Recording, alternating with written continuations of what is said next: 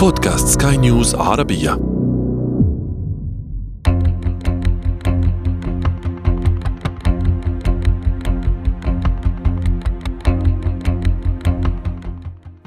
في شهر يوليو من عام 1789 سيقع حدث في فرنسا يغير من شكل أوروبا كلها.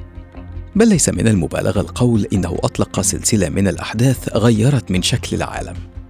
سقط سجن عرف بشناعته كان العامة يتحدثون عن أساطير مهولة بداخله ويتداولون كتابات عن المآسي والفظائع التي تحدث داخل أسواره. سجن كان يمثل ملكية حكمت فرنسا لقرون ولما سقط تغير وجه فرنسا وأوروبا كلها. سجن يسمى بسجن الباستيل. هذا أنا عمرو جميل وهذا بودكاست بداية الحكاية. بداية الحكاية.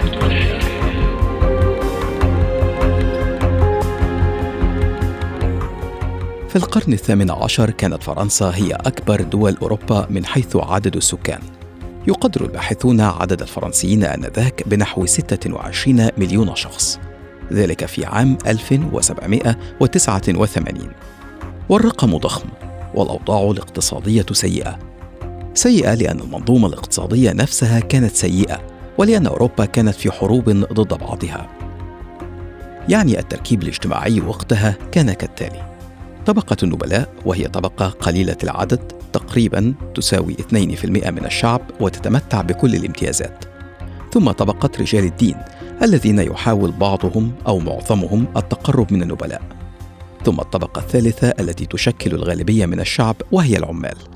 وهي تماما كما توقعت أنت الطبقة المحرومة من كل شيء ثم مع الحروب ولعل من استمع إلى الحلقة السابقة المتعلقة باحتلال البيت الأبيض الأمريكي يعرف الآن أن فرنسا دعمت الولايات المتحدة في حربها ضد بريطانيا فإن هذا الدعم الفرنسي أدى لتحميل الخزانة الفرنسية بأعباء مالية ساهمت في زيادة الأزمة. طبعا وبسهولة يمكن توقع أن أي نظام سياسي بذلك الشكل حينما سيعاني من مشكلات اقتصادية فسيكون الحل الأول أمامه هو نعم بالضبط فرض الضرائب. وتماما كما توقعت معظم الضرائب ستكون على الفئة التي لا تملك أصلا ما تدفعه الفئة الضعيفة المهمشة حتى وإن كانت الأكثر عددا وهذه الفئة المهمشة كانت تتوارث التهميش من جيل إلى جيل ومن ملك إلى ملك تحت حكم عائلة البوربون الحاكمة يعني فرنسا في عصر لويس الخامس عشر عانت من مشكلات اقتصادية. فقرر الملك إجراء إصلاحات بناء على نصيحة مستشاريه ووزرائه. أدت لارتفاع أسعار المنتجات الزراعية. ثم أدت هذه السياسات الاقتصادية لنقص حاد في الغذاء مع زيادة عدد السكان كما ذكرت لكم في البداية. كما أن مواسم الحصاد جاءت رديئة فزادت الأزمة. ولما جاء الملك لويس السادس عشر لم يتغير الوضع. مشكلات اقتصادية فقر نقص في الغذاء واعتماد شبه كامل تقريبا من غالبية الفرنسيين على الخبز الذي يمثل معظم ميزانية إنفاقهم بالتالي كانت أي زيادة ضئيلة في سعر الخبز كافية لإحداث غضب عارم بين الأغلبية الفقيرة. ماذا يفعل لويس السادس عشر؟ أكمل نفس السياسات وعلى رأسها التلاعب بسعر الخبز. حاول مستشاروه تجميل الموقف بوصف الملك أنه الخباز الأول للبلاد. وأنه هو شخصيا يتناول نوعا رديئا من الخبز اقتنعت؟ ولا الفرنسيين اقتنعوا؟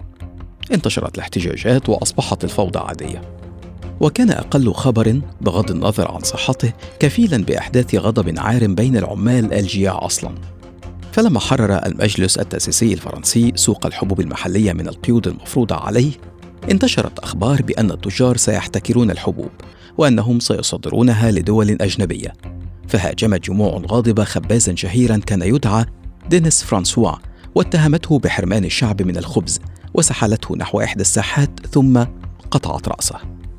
وفي عام 1789 كانت فرنسا تفلس حرفيا. فاجتمع لويس السادس عشر بالنبلاء لفرض ضرائب فرفضوا فقرر فرضها على الطبقة الثالثة. والنبلاء هم أنفسهم كانوا قد ضاقوا من الملك لويس السادس عشر. وكان من بينهم من يرغب في الإطاحة به أو على الأقل تحويل ملكيته المطلقة لملكية دستورية. أما الطبقة الثالثة المهمشة كما ذكرنا من قبل فقررت أن يكون لها صوت وشكلت ما عرف بالجمعية الوطنية كيانا موازيا للبرلمان الذي يسيطر عليه النبلاء كما شكلوا ميليشيات تحميهم من قوات الملك. لكن الملك وبدلا من محاولة التفاوض مع الشعب أو تحسين ظروفهم أمر الجيش بحل الجمعية الوطنية التي رفضت زيادة الضرائب على الفقراء وأمر بحشد آلاف الجنود لتطويق العاصمة باريس. وفي المقابل كانت الجموع تبحث عن أسلحة تحمي بها نفسها من جنود لويس وتهاجم قصور النبلاء وملكيات الدولة. وهكذا أصبح من الطبيعي أن تتحول المظاهرات إلى ثورة شاملة. لكن مبنى بالتحديد كان يمثل هدفا للثوار وكان هذا المبنى هو سجن الباستيل. وسجن الباستيل كان أصلا حصنا تم بناؤه في العصور الوسطى لحماية باريس من الهجوم الإنجليزي. له جدران ضخمة وأبراج عالية ويحيط به خندق لمنع الاقتراب منه. ثم مع الوقت تحول الحصن إلى سجن تبع الحكومة الفرنسية في القرن السابع عشر تقريبا. وكان السجن قد تحول إلى موقع تحيط به هالة رهيبة من الرعب. كل من لا ترغب الحكومة في أن يظهر للعلن أو يختفي تماما من على الدنيا يترك ليتعفن هناك. انتشرت بين العامة في فرنسا كتابات قيل إن من كتبها سجناء سابقون عانوا من ويلات البستيل وبذلك كان البستيل قد تحول لرمز لاستبداد عائلة البوربون والملك لويس السادس عشر. وأيضا أراد الثوار الاستيلاء على البستيل لسبب آخر أنه احتوى على كميات كبيرة من البنادق والبارود فأرادوا الحصول عليها لمواجهة قوة الملك. وعلى أبراج البستيل نصبت المدافع صوب المدينة. وبذلك كان الثوار يعلمون أنه ليس لديهم فرصة. فداخل باريس كانوا في مرمى مدافع الباستيل. وخارج باريس كانت قوات الملك التي تقدر بأكثر من ثلاثين ألف عسكري تحيط بالمدينة. المهم أنه لما انتشرت الاحتجاجات ذهب ممثلون عن الثوار لحاكم البستيل وطلبوا منه عدم فتح النار على المتظاهرين داخل المدينة. فوعدهم حاكم السجن بذلك بشرط عدم مهاجمة منشآت الدولة. لكن في الرابع عشر من يوليو سمعت الجموع صوت دوي هائل واعتقد الثوار أن الصوت قادم من مدافع البستيل فقرروا الهجوم على السجن. والغريب أنه حتى هذه اللحظة التي أحدثكم فيها بعد أكثر من قرنين من الزمن لا تعرف المصادر التاريخية مصدر طلقة المدفع التي أطلقت في ذلك اليوم وأدت للهجوم على البستيل ولكن نحن سنسميه الطرف الثالث. على كل حال هاجم الثوار السجن ففتح الحرس النار وسقط عشرات القتلى. وبعد ساعات توقف إطلاق البارود وحاولت لجنة ترفع العلم الأبيض إقناع حاكم البستيل بتسليم السجن مرة أخرى.